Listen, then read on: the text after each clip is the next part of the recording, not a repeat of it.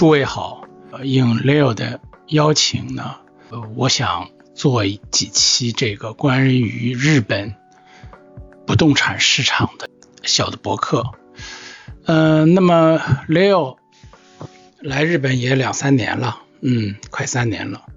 在过去一段时间里，Leo 也经历过很多像购买生意啊，购买不动产要做民宿啊。等等一些问题，那么他个人的经历呢，其实说出来已经是一个非常有建议和价值的一个案例了。但是呢，作为不动产这方面，我觉得我个人还是有一些自己的看法的。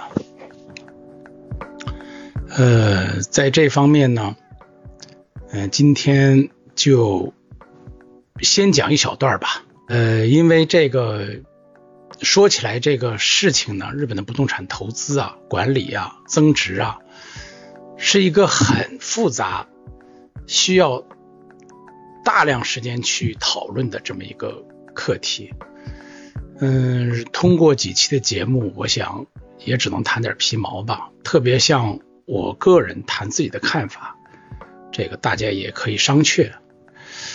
那么，在这个节目开始的时候呢，嗯，我想提几点注意事项吧。这个第一呢，呃，就是我现在下面所说的所有的节目，只代表我个人的观点，不是一个呃投资指南。那么第二点呢，呃，里边涉及到的机构、公司、个人。我没有特定指出是谁，所以呢，请大家也把这块隐去，不要去讨论这个事情是是谁在做，是哪个公司在做，呃，这这个没有意义，因为在下面的节目里可能会有很多的案例，我亲身经历的，也有周围人提出这个请我去咨询啊帮助的。呃，所以大家在这方面就把它隐去，就不要去讨论。目前就是这个样子，我也没有准备什么文案，所以就天马行空，哎，这个谈到哪儿说到哪儿。最后呢，还有一点就是说，如果您的信息来自于某书、某音等等这些平台，就不要跟我讨论。我也不想 就这些平台上的任何信息进行讨论，觉得这个是没有任何价值的。啊，如果您需要讨论的话，可以联系 Leo，然后在评论区留言，我们可以就此进行一个嗯讨论。好，那么以上说完，我们就开始正式的说说今天的话题吧。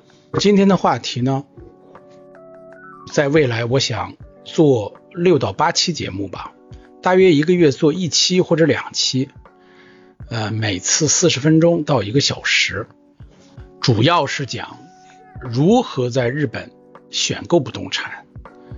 作为一个不会日语的人，如何在日本不动产市场上可以获得信息和帮助？购买不动产如何使它增值？购买不动产后遇到的法律纠纷如何去处理？当不动产获利转让，如何进行税务规避？如何继承不动产？如何在日本选购土地建设不动产？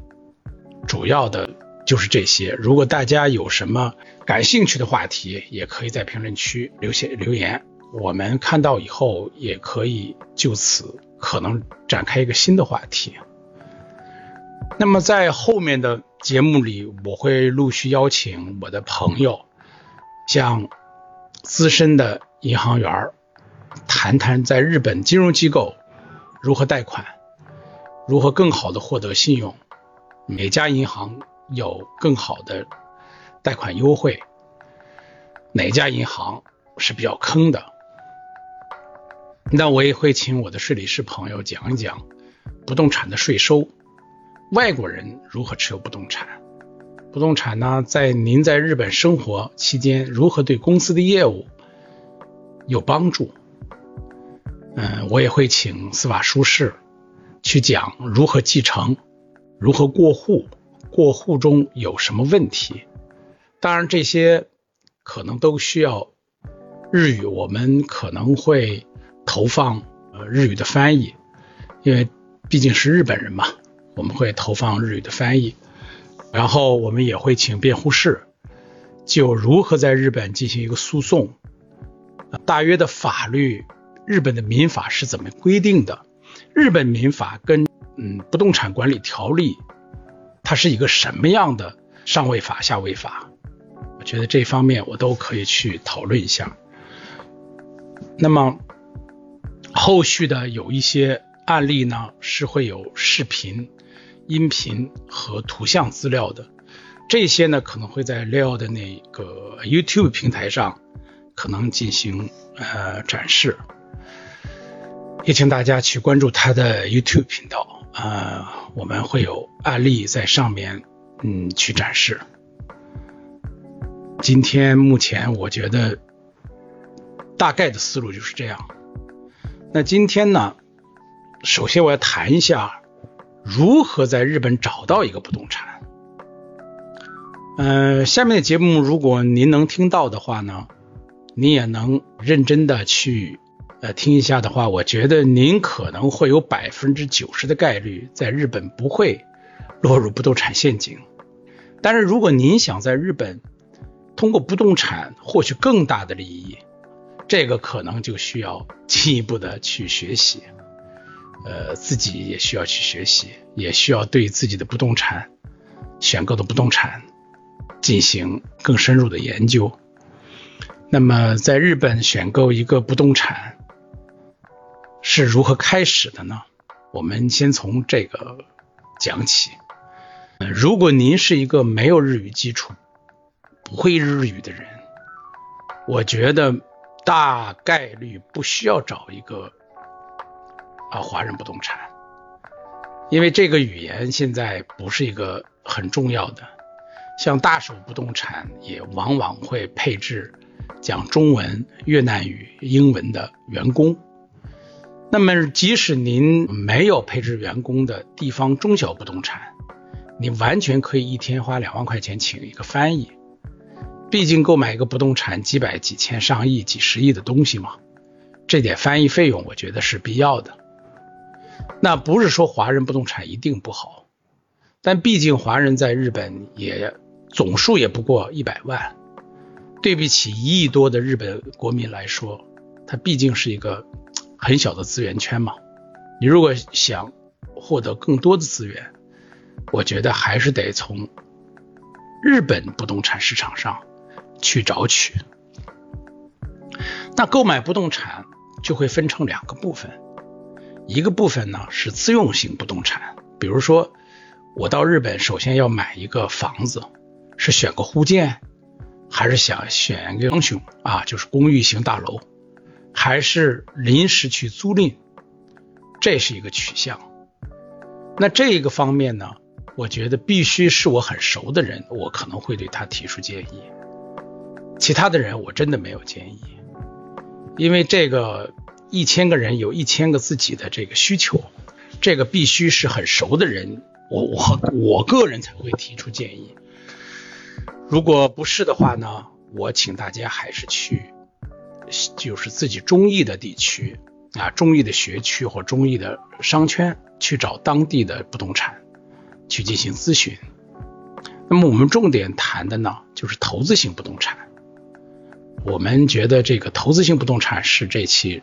重点要讲的东西，那这个房源是如何来的？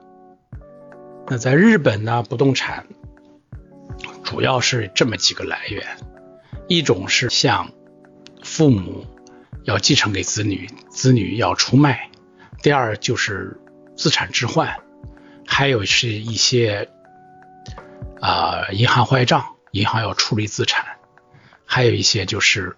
其他的像不动产在市场上买卖，拿出自己的这个不动产买卖以后只进行置换。那么这些不动产，这些日本的不动产物件呢，它主要的是在哪个地方会有比较优质的呢？那么它大多数会存在于大手不动产的法人部里边。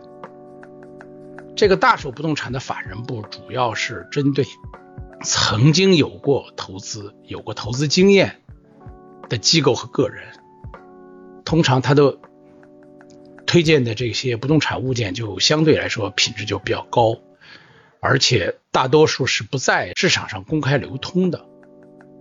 日本的不动产是有一个潜规则的。它是有一个非常紧密的联系，大多数日本人会卖不动产的时候，也会首先给这些大手不动产去进行买卖。呃，所以呢，您如果是第一次到日本去找了一个大手不动产，那我就恭喜您，你有一半的概率不会被骗，嗯，不会遇到很大的坑，您可能获利部分不会太多，但是在这个。政策性丧失利益上几乎不会有，因为他们的合同就相对来说会做的比较严谨。那么它的，嗯，但是呢也有一个问题，毕竟这个人家也是有熟客嘛，呃，所以呢，是不是能接待您呢？会不会有好多好的不动产优先提供给您呢？这就需要个人去思考。如何做这方面的工作，嗯，才能拿到这些不动产？呃，同时呢，日本有一些中小不动产在特定的区域里经营了几十年，那么他们对这个区域的了解，全是街坊朋友嘛，所以谁家是什么情况，他都很清楚。如果在特定区域寻找不动产的话，这些呃中介。也是很好的一个选择，但是呢，他们的一个共性就是好的东西只提供给自己的熟人，几乎不会提供给第一次去他那儿询价的人。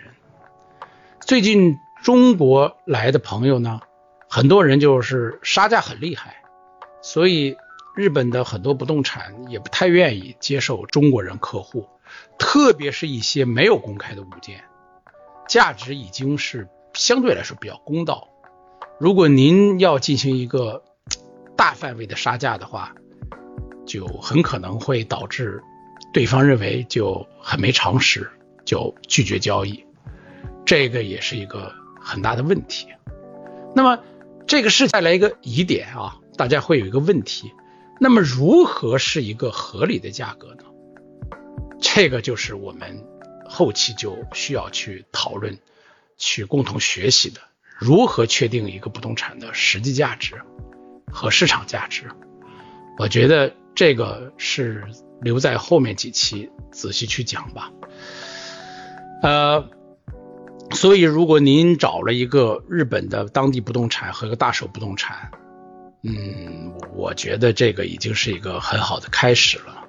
您如果也肯花一点钱去请一个日语翻译，去替您去沟通，那您基本上已经有百分之六十到七十的把握，可以找到一个相对来说，嗯，比较合适的不动产。那么，通过华人中介是不是能获得不错的不动产呢？嗯，也有可能。我推荐找一些相对来说。口碑比较好的，呃，这个就要求您必须在日本，人到日本以后进行不动产购买，而不是在海外通过，嗯，所谓的平台啊、某书啊、某音呐上面的，就是中介打的广告去找，我觉得这个就非常不靠谱。嗯，我觉得就是您需要在人在日本，然后，呃，去自己去看一下。自己去亲身体会一下，跟对方谈一下。华人不动产都可以使用中文嘛？你可以反复去聊。在这个不动产购买上，第一呢，我们主要还是呃选择这个技术指标，就这技术指标是必须靠谱的。而不是这个宣传。比如说，人说这个东西如何好啊，怎么好啊，这个并不重要。技术主指标是第一的。如果这个都这个您购买的物件偏离了技技术指标，我觉得您特别是一个新人就不要购买了，宁可丧失一个机会。呃，所以呢，在日本的不动产的物件是怎么来的？您如何去寻找一个不动产？这个是这一期节目主要是要讲的这个要点。那么这些不动产呢，有一些嗯。技巧吧，如何跟对方去交涉呀，去沟通，这个如果有兴趣，我们线下再继续讨论。因为这个涉及到有一些信息就有隐私和比较敏感，我觉得这个在公开的场合去讲，可能不是一个太合适的这么一个方式。嗯，如果您第一步选择了一个好的这个中介，嗯，或者是您找到了一个直接的卖主，就恭喜您。然后呢，有一些大手持有的不动产，呃，有一些中小型机构持有的不动产，我觉得这个是首选，因为这些不动产虽然可能价格呃会比那个市场上中介的这些不动产要高一点，但是呢，它也有相对来说比较好的优势。那么它的优势是什么呢？任何一一个不动产购买的物件。他没有说啊，他收益不好，或者会砸在自己手里，或者他天生的有什么缺陷，我觉得这大多数不动产都会规避的。那么买到他们手持的不动产，我觉得这个在这方面可能避雷比中介给您的不动产要好一些。有一些华人不动产会采用这种自建的形式卖给您，我觉得这个方面也没问题，无非就是价格嘛。性价比的问题，但是物件的本身是不会有问题的。您像这个物件隐含着很多不确定因素的物件，这个概率就会大大降低了。嗯啊，当然了，最近我会去去东京，呃，联系我的一个朋友啊，大成不动产的石总啊，他们新盖了一栋公寓啊，他也要。他跟我讲一下他的成本构成啊，如何选地啊，如何建造啊，怎么省钱呐？最后这不动产怎么推向市场？当然，这这他目前这个不动产是已经被售出了嘛？呃，我觉得做一个节目嘛，听听那个业内的经营人士是怎么说的这个事儿，我觉得对大家是有些启发的。所以呢，不动产购买的这些来源，主要的就是这些呃来源。所以，嗯，如果大家初到日本的时候很着急购买不动产，可以使用这个方式去试一下。